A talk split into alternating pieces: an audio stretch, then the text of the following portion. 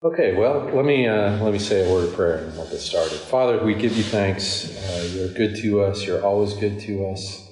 Thank you for the Lord Jesus. Thank you for the Spirit of God that you've poured out into our hearts, uh, so that we know your love. And Lord, uh, we pray that you would build us up in faith as we meet together this morning.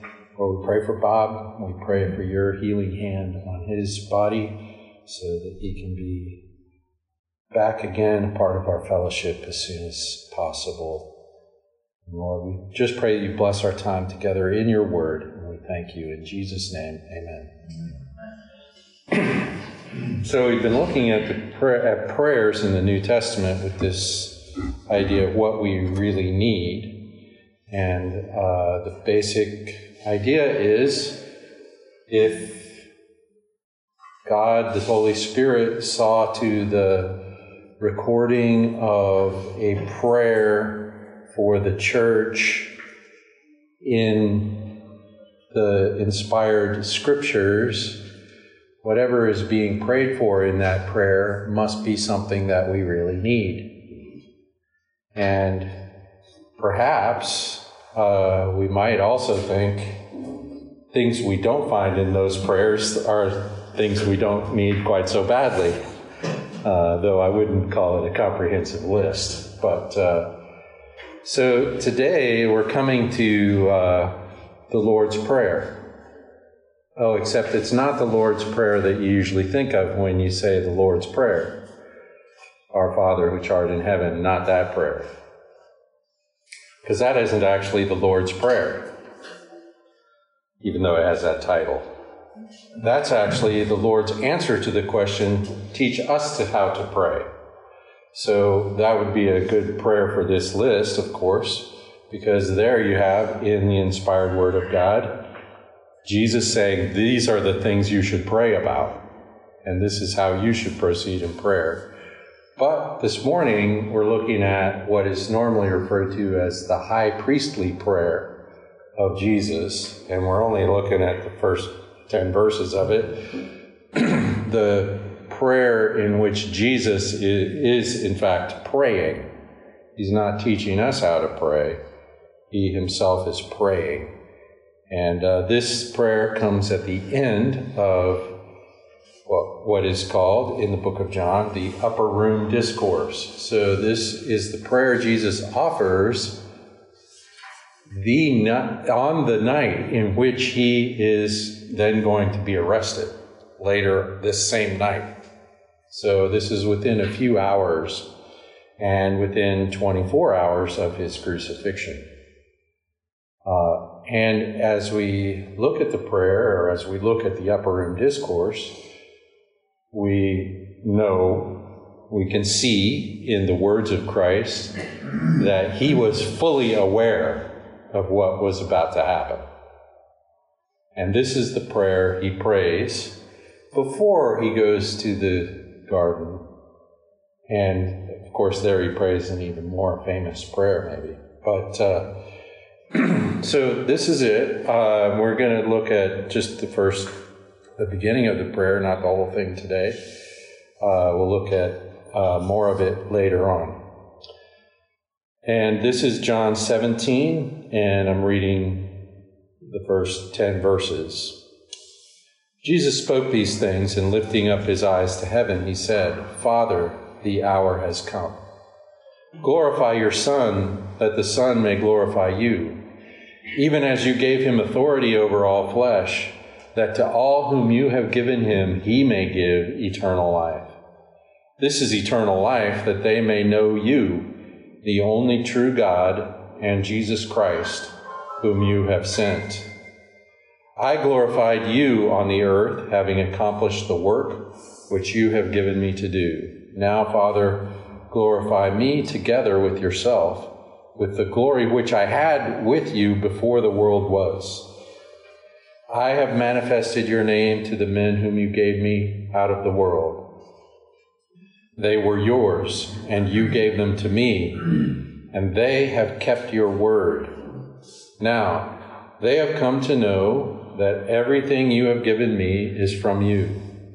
For the words which you gave me, I have given to them, and they received them, and truly understood that I came forth from you, and they believed that you sent me. I ask on their behalf, I do not ask on behalf of the world, but of those whom you have given me, for they are yours. And all things that are mine are yours, and yours are mine and I have been glorified in them.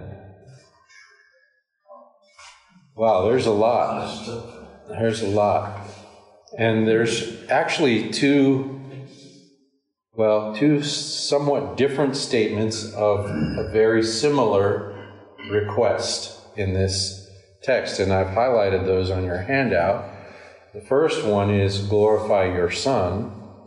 And the second one is glorify me together with yourself.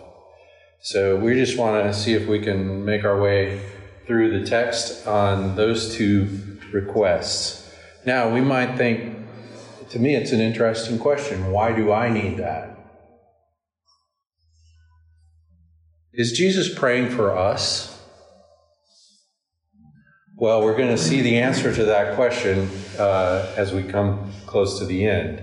You see there on your handout, for whom does Jesus pray? And uh, so we're going to discuss that. And then it's a very interesting question to ask why do we need that? Why do we need glorify your Son? Why do we need glorify me together with yourself? Very interesting. So we begin with this, though. He says, Father, the hour has come. well, already we're a little lost because we jumped here in the middle of the text of the book of John. What hour is he talking about? The hour. Well, if you look in the book of John, there's an hour. There's a the hour that proceeds through the text of the book of John. And uh, the first time he says the hour has come is in chapter 12. And so I'm just going to turn back there and look at chapter 12, verse 24. Well, I'm sorry, I should have said verse 23 because that's where Jesus answers. Uh, the hour has come. This is John 12, 23. You might want to make a note of that on your handout. The hour has come for the Son of Man to be glorified. Oh, well, that's exactly what he's talking about in chapter 17, isn't it? Yeah, and then he says this Truly, truly, I say to you, unless a grain of wheat falls into the earth and dies, it remains alone. But if it dies, it bears much fruit. Whoever loves his life loses it Whoever hates his life in this world will keep it for eternal life. Well, there's another connection to John 17 eternal life. If anyone serves me, he must follow me, and where I am, there my servant will be also. If anyone serves me, the Father will honor him. Now my soul is troubled. And what shall I? Now, this is the hour for him to be glorified and his soul is troubled. What shall I say? Father, save me from this hour? But for this purpose I have come to this hour. Father, glorify your name. Then a voice came from heaven I have glorified it, and I will glorify it again. uh, so, uh, the. Uh, What's, what is this hour? Well, we know this story. What is the hour that has arrived when Jesus begins his prayer in John 17? It's the hour of his death. And so when Jesus is praying that he that the Father would glorify him, glorify the Son, he's talking about his death. And uh, we can see this also in chapter 13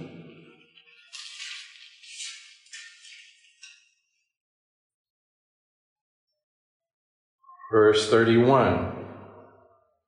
When he had gone out, Jesus said, Now is the Son of Man glorified, and God is glorified in him. If God is glorified in him, God will also glorify him in himself and glorify him at once. So the hour has come. What is the hour? It's the hour of Jesus' crucifixion. Uh, and so Jesus refers to this earlier in the book of John as the Son of Man being lifted up. And it's a clear reference to the cross. He says, this is in John chapter 3, where he says the Son of Man being lifted up is like the is like when Moses lifted up the serpent in the wilderness. And whoever looked, whoever trusted in the exalted Son, well, how is he exalted? On a cross. And so this is the glory of the sacrifice of Christ that he's referring to here. The hour has come. And, and then he says something about the ultimate goal, which is that, I, that the Son may glorify you. How does the Son of God glorify God the Father? The answer is through the sacrifice of the cross. And that's the, that's the goal of Jesus is praying for. He's saying, Well, you glorify me. You glorifying me is me glorifying you. Those go together. And the, the answer to this prayer is the cross. he goes on. He says, even as you gave him authority over all flesh, that to all whom you have given him, he may give eternal life. So now we see how this glorification is going to operate. It's through the, the dispensation of eternal life. That everyone who the Father has brought and given to Christ will receive the eternal life that Christ gives. How does Christ give eternal life? Through the sacrifice of the cross. So all of these things go together. If we look at John chapter 6, by the way, it's a, just a good thing to notice that the prayer of Jesus in John chapter 17 is sort of the drawing together of all of these great themes that have traveled all through the book of John up to this. And in this prayer, they all sort of come together. Uh, but anyway, in John 6 35,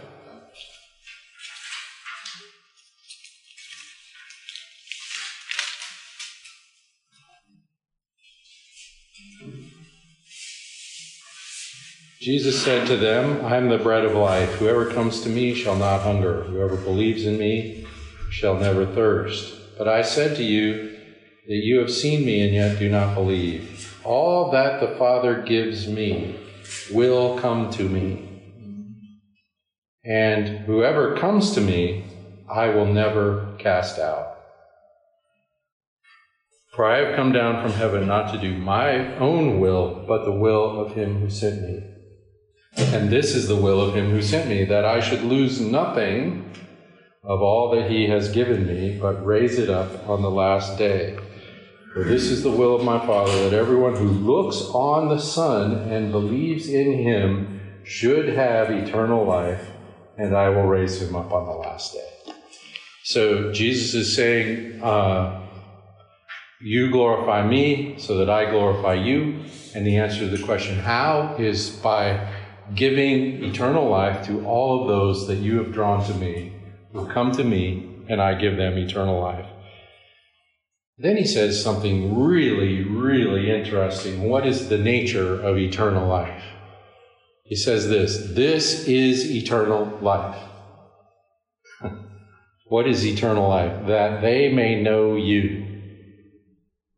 So, those whom God has given to, to the Son, God the Father has given to God the Son, Eternal life is in them knowing the Father and Jesus Christ, whom you have sent. So, the nature of eternal life is knowing God. God the Father in God the Son. Jesus has already said when Philip asked him, Show us the Father. That's in chapter 14. Well, before we get there, let me look, let me read uh, verse 40, I think it is, from chapter 6. This is the will of my Father that everyone who looks on the Son and believes in him should have eternal life, and I will raise him up on the last day. Whoever looks on the Son and believes in him. Uh, and then chapter 14, which is just earlier in the same upper room discourse.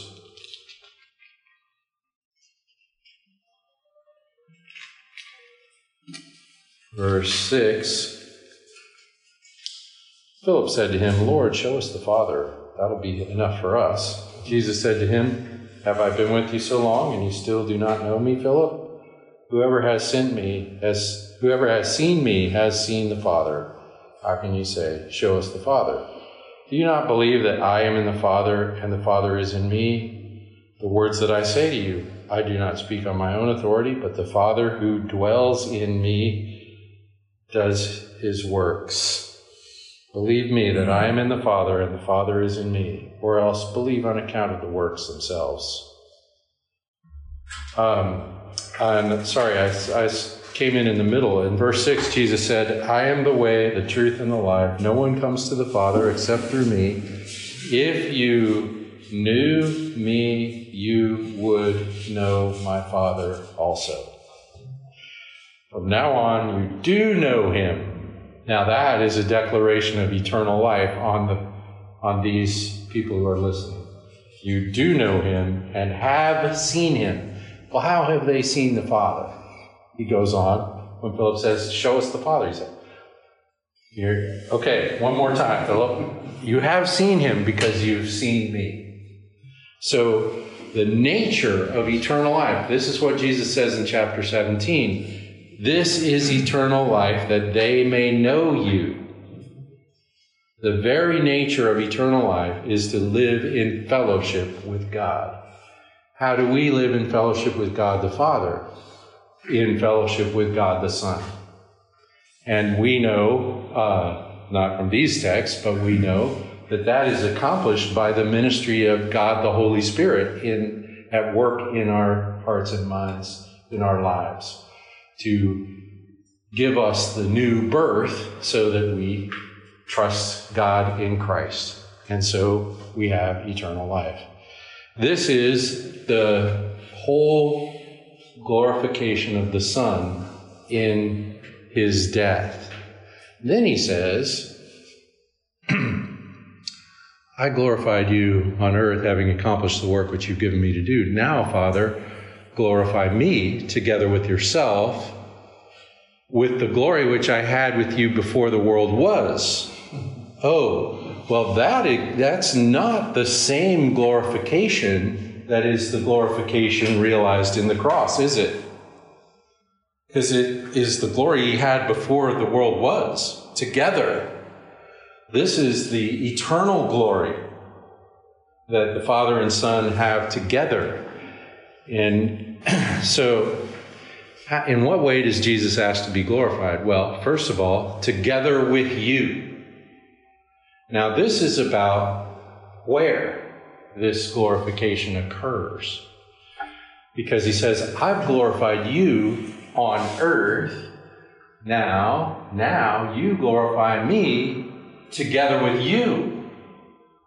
So, this is uh, the glorification that is restored, I guess we need to say, in the ascension of Christ, following the sacrifice of Christ, in his resurrection and ascension to be at the right hand of God the Father again, which he was before and is again in this uh, glorification. So he says, together with you. That so in, he says, I glorified you, you on here, now glorify me there. So this is about the ascension and the coronation of Christ. With the glory I had with you before the world was. So that's the glory, the eternal glory of the triune God. Now we need to think about what glory means. In what way can God be glorified? What does it mean when we say all things are for the glory of God, which we say, which is true? Anything, all, everything that exists exists for His glory. But what do we mean when we say that? What exactly is glory? Well, glory, the very nature of glory, is not just greatness. God's glory is not just his greatness.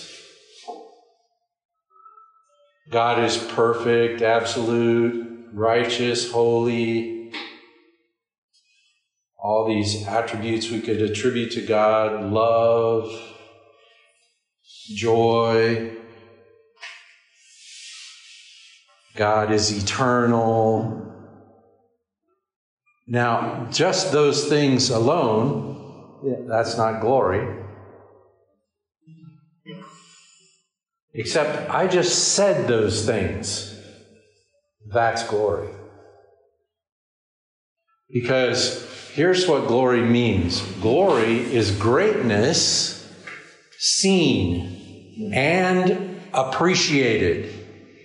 If I say, if I say, what a great, uh, what a great game that was, that's a glorification of the game. Now, the game was great, whether anyone noticed it or not, but there's no glory if no one notices. glory is greatness noticed, greatness seen, greatness appreciated and praised. That's glory. So you can't have glory all by yourself. One person existing in isolation has no glory because glory involves another person. So if we talk about God's eternal glory, we are talking about the Trinity.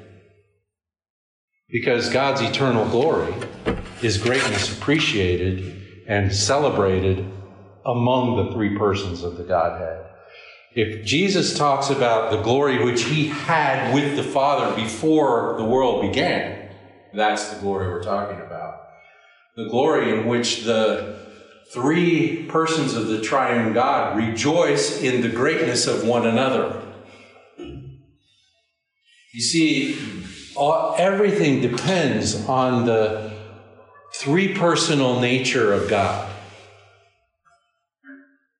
That there's a there's a, a joy and rejoicing in one another. There's a one and in another and in another. There's a rejoicing in one another that is eternal. And if that doesn't exist, there's no reason for anything else to exist. The reason God creates is that, is that glory which He has among the three persons, which expands in the creation of persons who will also glorify, rejoice, who will be caught up into this fellowship, this knowing of one another, and this admiration and praise and worship of the greatness of God. It's a, it's a stunning thing. And so we exist for the glory of God. Well, so does that star that's way out there so far that nobody's ever seen it yet here on earth. What, what the stars are made to do is make us go, oh my gosh, God is so great. Think of the vastness of the thing He's made. That's glorifying God. It's us admiring and appreciating and praising His greatness. We can do the, we can look at the world the in the opposite direction. I think of this when I go scuba diving because I'm constantly finding stuff that was too small for me to see before. I, th- I took this picture of this, uh, what is it, the shrimp. The shrimp is tiny. So I'm taking a picture because I like taking pictures of tiny stuff sometimes. And I want to see if I can take a picture of the tiny thing that's the shrimp. In the picture, I can see stuff that I could not see when I was looking directly at the shrimp. Like the little tiny, tiny, tiny, this thing is less than half the size of my fingernail. And it's a little, uh, it looks like a feather duster worm. It's this little fireworks starburst thing on a tube. And it looks like nothing when I'm standing there looking at it. And I think, wow. and I and I'm not looking that close. If I got out a microscope, I'd find more stuff. And I think, what an amazing creator. You know, nobody saw any of those things until about 100 years ago. Why were they even there? The heavens declare the glory of God, that's why. The whole earth shows his handiwork. So the closer we look, the greater it gets. And, uh, you know, the whole universe is a personal place. It's not just an empty collection of rocks and random stuff. It's a person. And we exist for the glory of that person's. so, when Jesus says, glorify me with that glory, he's talking about returning to the right hand of the throne of God, that place of uh, intimate fellowship that existed before they even made anything. Wow.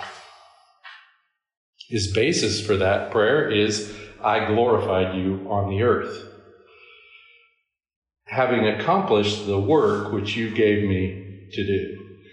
The word accomplished here is the same word that Jesus used when he says, It is finished on the cross. I've finished what you sent me to do. I've come now to the end. And so, th- again, this glorification envisions the fulfillment of the sacrifice of the cross. So, I, you glorify me with this glory I had before the foundation. You glorify me with this after you glorify the Son through the ministry of the cross. Okay, so how did he finish the work? He says several things. So here under basis, I've got one, two, three, and four. Are you ready? oh, we better speed this up too. Number one, I have manifested your name to the men you gave me. The words which you gave me, I've given to them the words. That, that word is not the usual word for word, it can mean just things. What you've given me, I've given them. This was the work of God. Jesus says in chapter 10, I think it is, I know my own, and my own know me. So he came, he gave the apostles and those present with him on the earth what God gave him to give them the words and the things, what are those things? Hmm. Maybe we'll figure that out. uh, and he, then he says, and they have kept your word. Now, that is a different word for word. That's the word logos, the word John uses as a name for Jesus, the Word of God who became flesh. And he says, Those you gave me kept me. So here's the thing, and Jesus said this repeatedly through the book of John those the Father draws, come. Those who come, he receives. He never turns anyone down. If anyone shows up and says, I'm with you, Jesus, Jesus receives them. And the only, the only people who can come, according to the book of John, are the ones the Father gave, the ones the Father draws. And so those believe. And we could read all of chapter one. You know, the, in the beginning was the Word. The Word became flesh and dwelt among us, and we beheld His glory.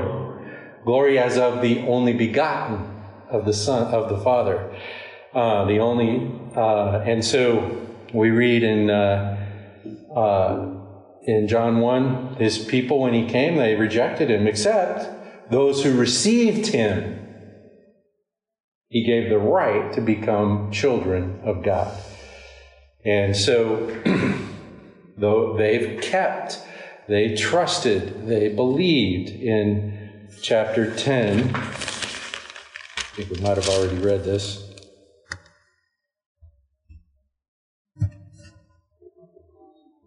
Verse 14, Jesus says, I'm the good shepherd. I know my own, and my own know me, just as the Father knows me, and I know the Father.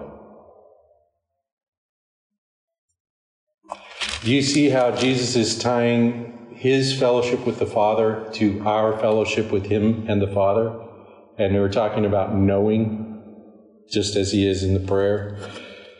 Uh, and I lay my I lay down my life for the sheep, and I have other sheep that are not of this fold. That would be us Gentiles. I must bring them also, and they will they will listen to my voice. So there will be one flock, one shepherd. For this reason, the Father loves me, because I lay down my life that I may take it up again. No one takes it from me, but I lay it down of my own accord.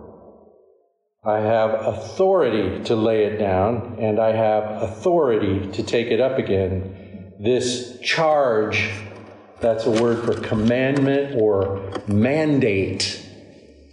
The mandate on the life of Jesus is I is to lay down his life, to take it up again, and so to provide eternal life for his sheep. This, this charge I have received from my Father. So I have manifested your name to the men you gave me. I know them, they know me. They've kept your word. My sheep hear my voice and they follow me. You don't you don't believe because you're not my sheep, he says. My sheep hear my voice and come. And so they've kept. That word for kept is like the word for what shepherds do over sheep. They keep sheep. The shepherds were out in, on Christmas story, you know, they were out in the night keeping their sheep. That's the same word. They look after, they receive, they accept, they collect, they take care of. So the, the sheep of Jesus also keep him. Interesting. Well, so here he spells this out in chapter 17, though. He says, They've come to know that everything you gave me is from you. And then he says, that's A. They've come to know that everything you gave me is from you. They've received the things given by the Father to the Son. And I think, oh, this is like in the description in chapter 1 where Jesus, the Son, the Word, is described as full of grace and truth. What is it we've received from Him that was given to us by the Father through Him? Grace and truth. That's kind of a summary. There's a lot of details in grace and truth, am I right? The right to become children of God. As many as received Him, to them He gave the right, the authority to claim I'm God's child. See, they've truly understood, he says, that the Son came from the Father. That the word for truly understood here is the word for taken hold of. that the Son came from the, and that's the theme in the whole book of John, right? Believe in, if you believe in the one who sent me, or if you believe in the one he sent, it goes back and forth. The whole question is Jesus is sent from the Father. He's the Son, the eternal Son, made flesh, sent from the Father. And they've trusted themselves. They've understood that the Son came from the Father, and they believed, that's D, trusted themselves to the fact that the Father sent the Son. What is A and B? Oh, sorry. Hey, I'll go through the whole list. They've come to know that everything you've given me is from you. B, they've received the things given by the Father to the Son grace, truth, right to become children. See, they've truly understood that the Son came from the Father. And D, they believed that the Father sent the Son. That and believed is a little more than understood. They've trusted themselves to it. You might notice that those are kind of like four ways of talking about kind of the same thing. They've kept your word. When Jesus spoke the word of God, and Jesus is the word of God in their presence, they take a hold of it. They get it. They grasp it. That Paul Peter says, uh, "We're not going anywhere. You have the words of eternal life. We've come to believe you're the Holy One of Israel." Or uh, you know, you can't you can't desert that. So they have kept your word. Now, all of this this is really interesting. Why is Jesus talking about what the what the chosen people have done in the middle of this prayer? Glorify the Son, glorify me, glorify me. Get, why is he talking about us? I, I should say them, but it includes us. Well, he says so. And by the way, this is a public prayer. So there's more than one listener. Jesus is praying to the Father and teaching the disciples all at the same time. All right? On purpose. Because there's stuff he says here that's clearly for our benefit. We need to hear this. We are the ones who need to know that eternal life is knowing him. I mean, he's not telling God something God doesn't know. Well, okay, so where am I? For whom does Jesus pray? well, here he says it. For I've given them your word. Sorry, I got to find my place here. Now, Father, glorify me together with yourself, with the glory which I had with you before the world was. I've manifested your name to the men whom you gave me out of the world. They were yours, and you gave them to me, and they've kept your word. Now, now they've come to know that everything you've given me is from you. The words which you gave me, I've given to them, and they received them, and truly understood that I came forth from you, and they believed they trusted that you sent me. I ask on their behalf. Wait a second now, what did he ask? Most of what he said here is just statements of fact, it's not an ask. What did he ask? Glorify me together with yourself with the glory which I had with you before the world was. That's what he asked. Who was he asking for that for? Them, those I've manifested your name to, those who've kept your word, those who've believed that you sent me. Us. So when Jesus prays that God would glorify him with the glory, the eternal glory of the seated at the right hand fellowship, why? Who's that for? Not just him, us. We are the beneficiaries of this glorification of the Son. Not for the world, he says. Yikes. not for the world. I ask on their behalf. I do not ask on behalf of the world. But for those whom you've given me, for they're yours. And all things that are mine are yours, and yours are mine. I have been glorified in them. Oh, so the apostles have seen, recognized, and trusted in and rejoiced in the greatness of the Lord Jesus Christ. He has been glorified in them.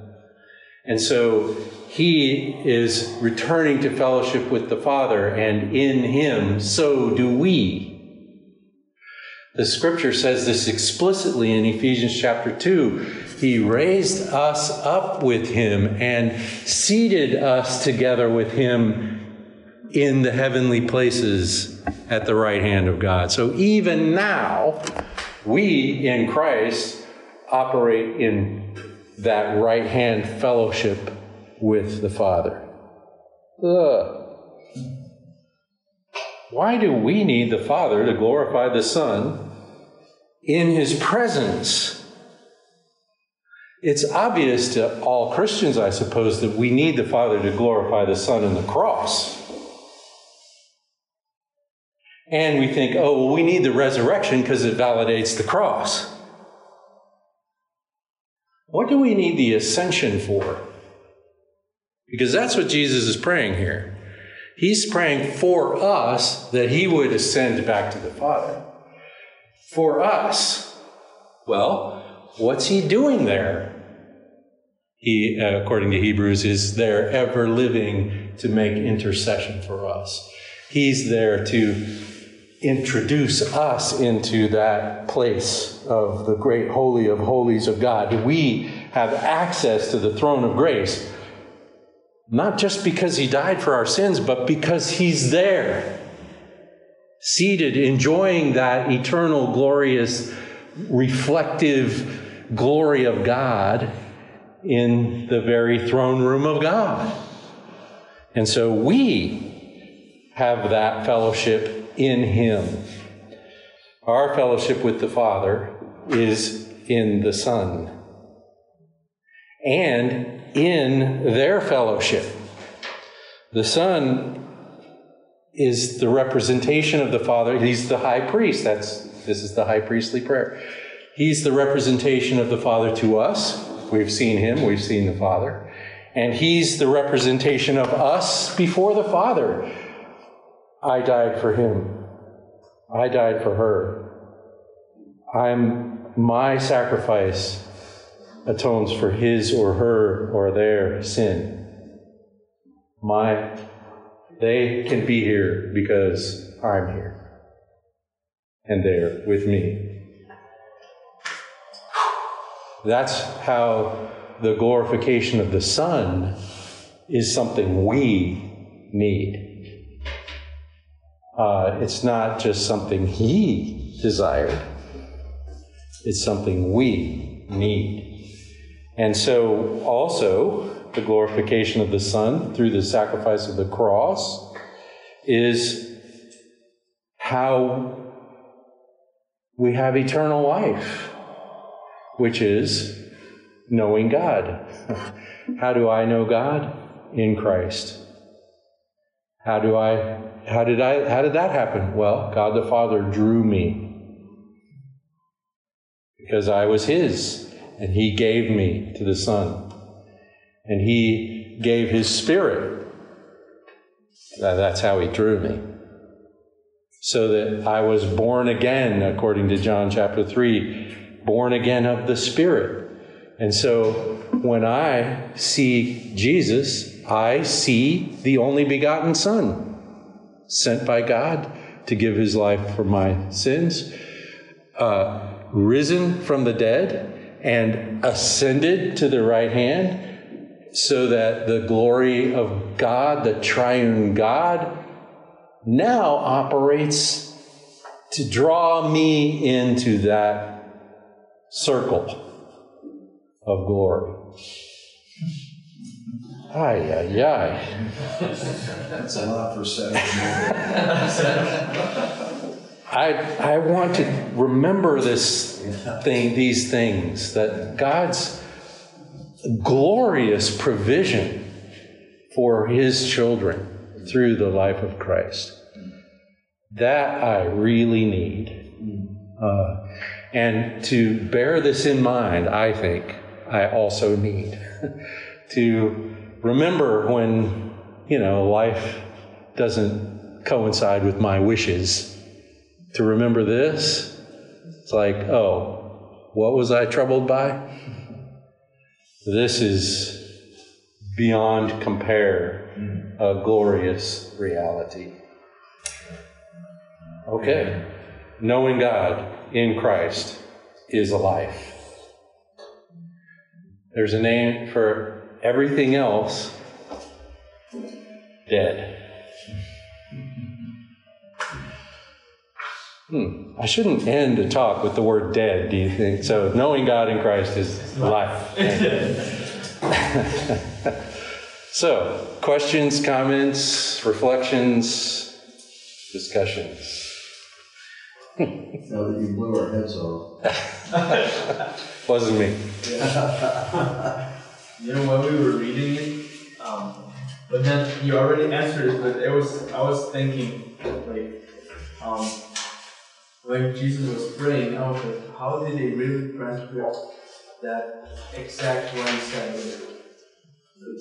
You Mm-hmm. know, like now we would have recorded him if he was, you know, like we would have Be on the streamed him live, podcast. You know, yeah. but then when he said that he was doing this publicly, I'm like, okay, that makes sense. There were more people listening, you know. Yeah. Um, Yeah. but This is, by the way, after. it would would have been difficult to Right. write exactly what he said. That was I was. Well, This is after Judas left the room, by the way.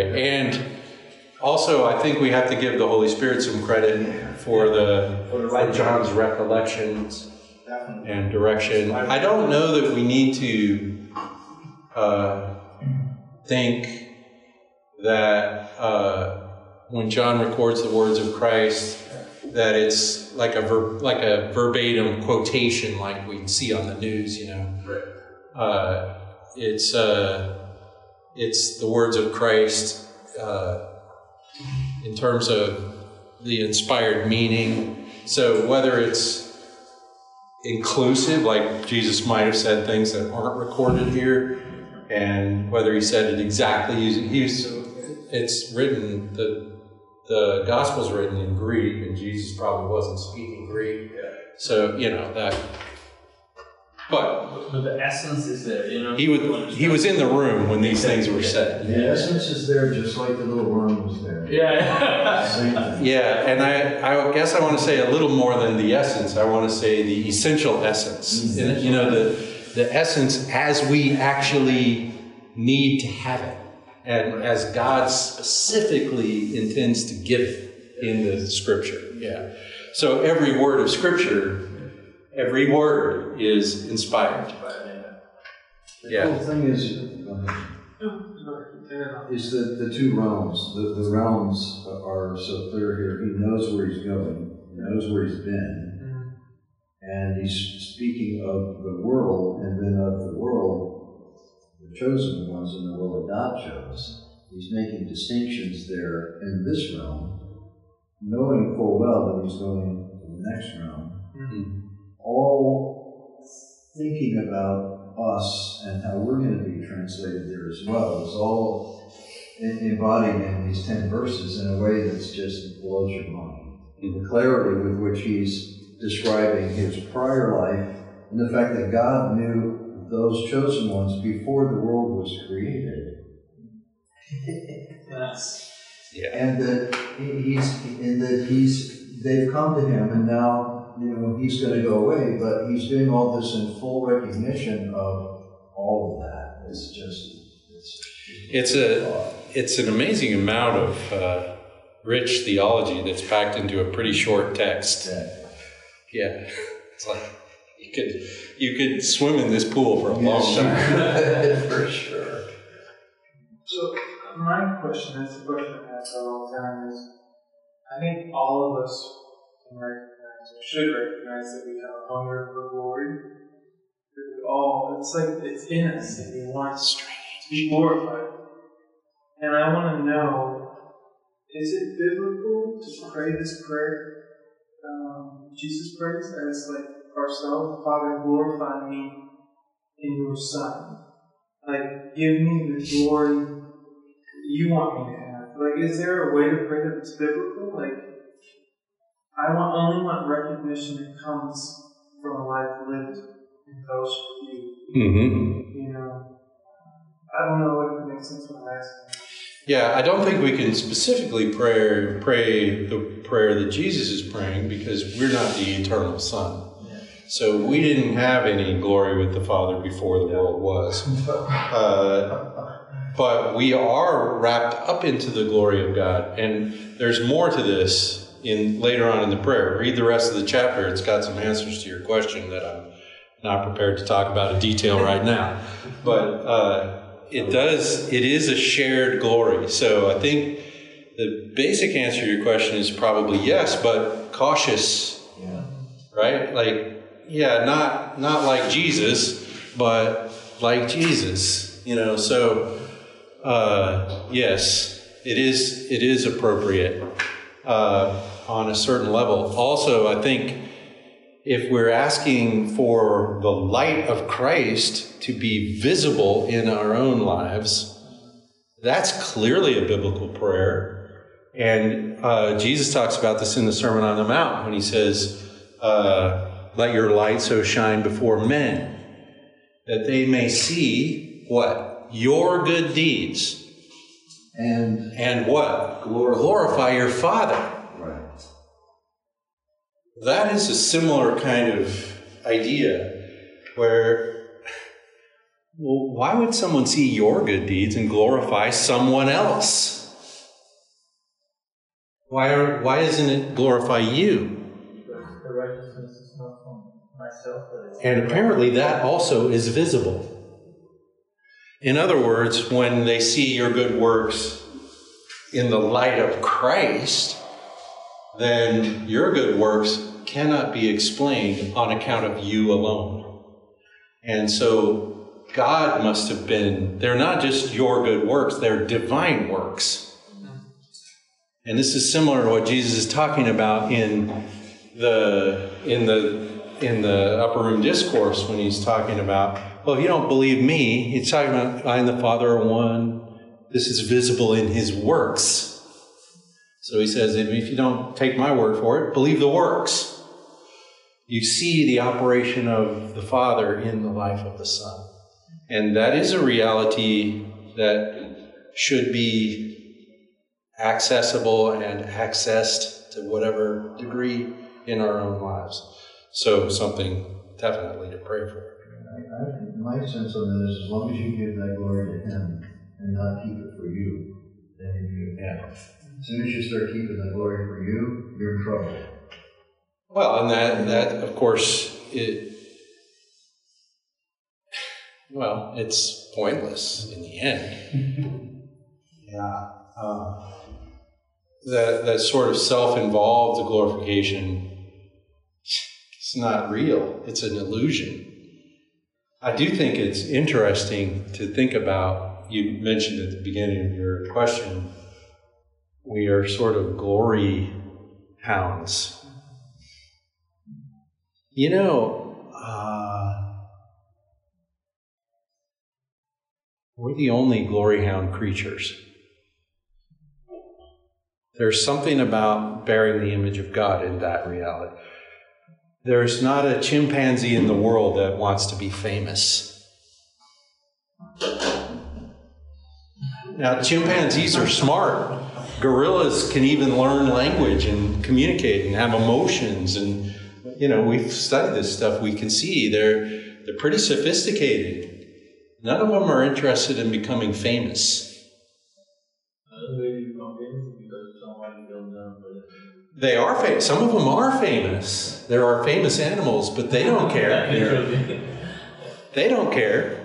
Oh, and like we will make even animals famous or mountains or blah blah eh, all kinds of stuff. We have a we have a fame orientation. That's glory. That's a glory concept that's sort of intrinsic to our nature. Now how does that come about through random physical processes uh, I suppose it could have, but what a weird accident that would be. And, you know, that's certainly not any easier to, harder to believe, any easier to believe than there's a personal, relational, eternally relational God who made us all and whose own orientation is glory.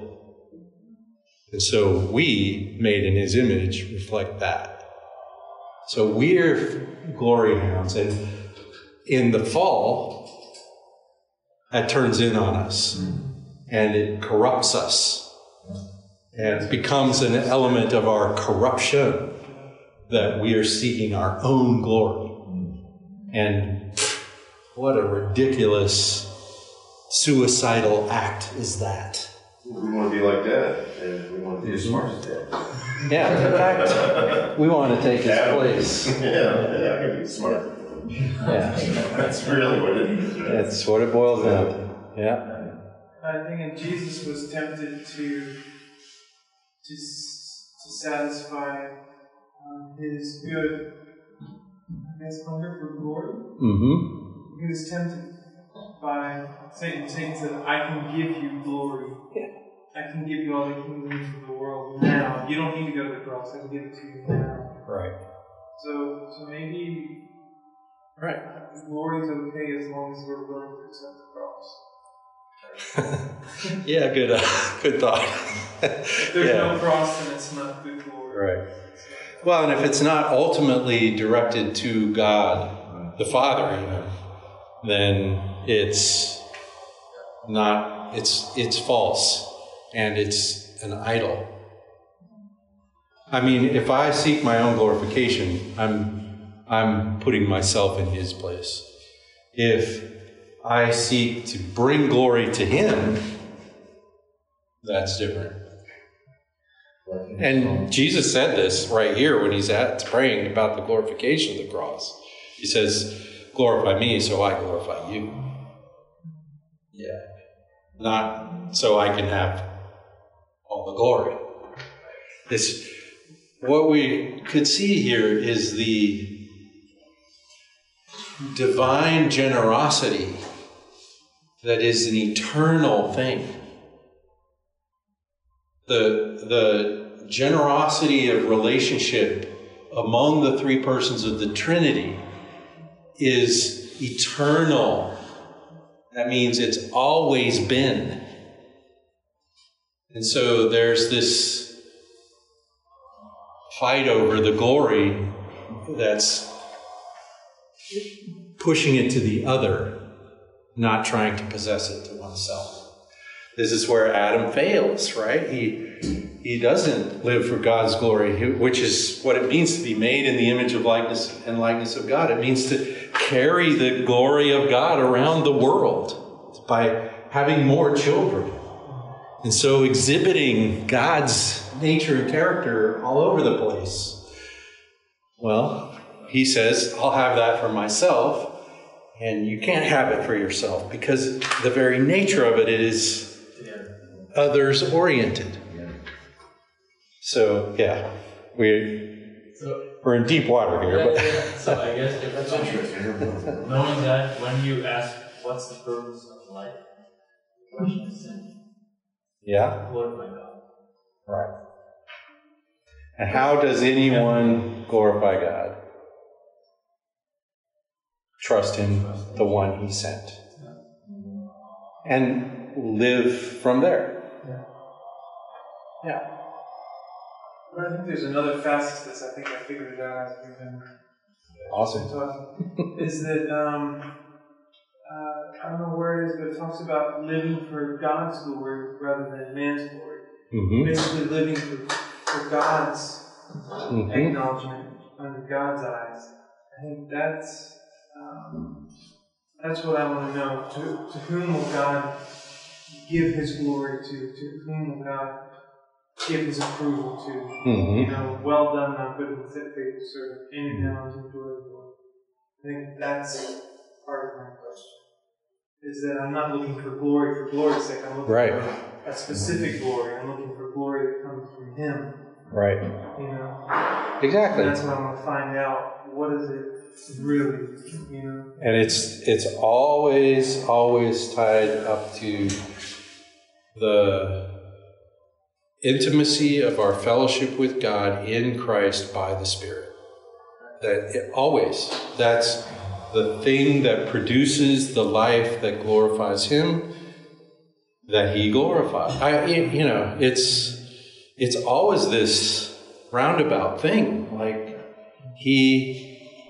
Uh, he wants to see his greatness exhibited in us. That's what it means to be created in his likeness and image. To see the nature and character of God put on display in the material world. So basically, God would never, well, knowing this, God- God wouldn't give you a pat on the back just because you did good on your own. Good on your own isn't good, right? Because good That's on right. own, it's Remember, remember what he told the Pharisees? You guys walk around looking miserable when you're fasting. Just go in the closet, close the door, and fast. Right. and pray to your Father who will see you in secret. Pray to Him in secret. Your Father- That's it. There- it's the- All your righteous deeds are. Yes. Yeah. The problem is not that they're unrighteous, the problem is that they're yours. I, I'm serious. Like, it, your righteous deeds is means when you do good. And the problem is not that. The problem is that it's you doing good, seeking the self approval. hmm I want to Seeking glory. I want to put, I want to, yeah, exactly. I want to obligate God toward me. Yeah. and other people. Ah, that's Yes. upside down. Yeah, that's the that's self-righteous. Self-righteous is unrighteous. Even when it's doing the right thing from and for self, it's missing the point, which is life is knowing God. All right, well, we better stop. We've gone for over, over an hour. I could talk about this all day and tomorrow too. So come back, I'll talk about it some more tomorrow. And we'll have fancy Wednesday. yeah. All right, well, let's, let me, uh, let me say a word of prayer and we'll, uh, we'll call it quits. Father, thank you. What an amazing thing you have showered on us in Christ. Thank you, Lord. We pray that these things would be uh, true in our hearts and in our minds and made real in our lives. Lord, we, we know that uh, we forget these things so easily and then we don't live from and for your glory. Lord, help us. We pray for the work of the Spirit in our hearts to help us to trust these things and to live from there. Thank you in Jesus' name. Amen.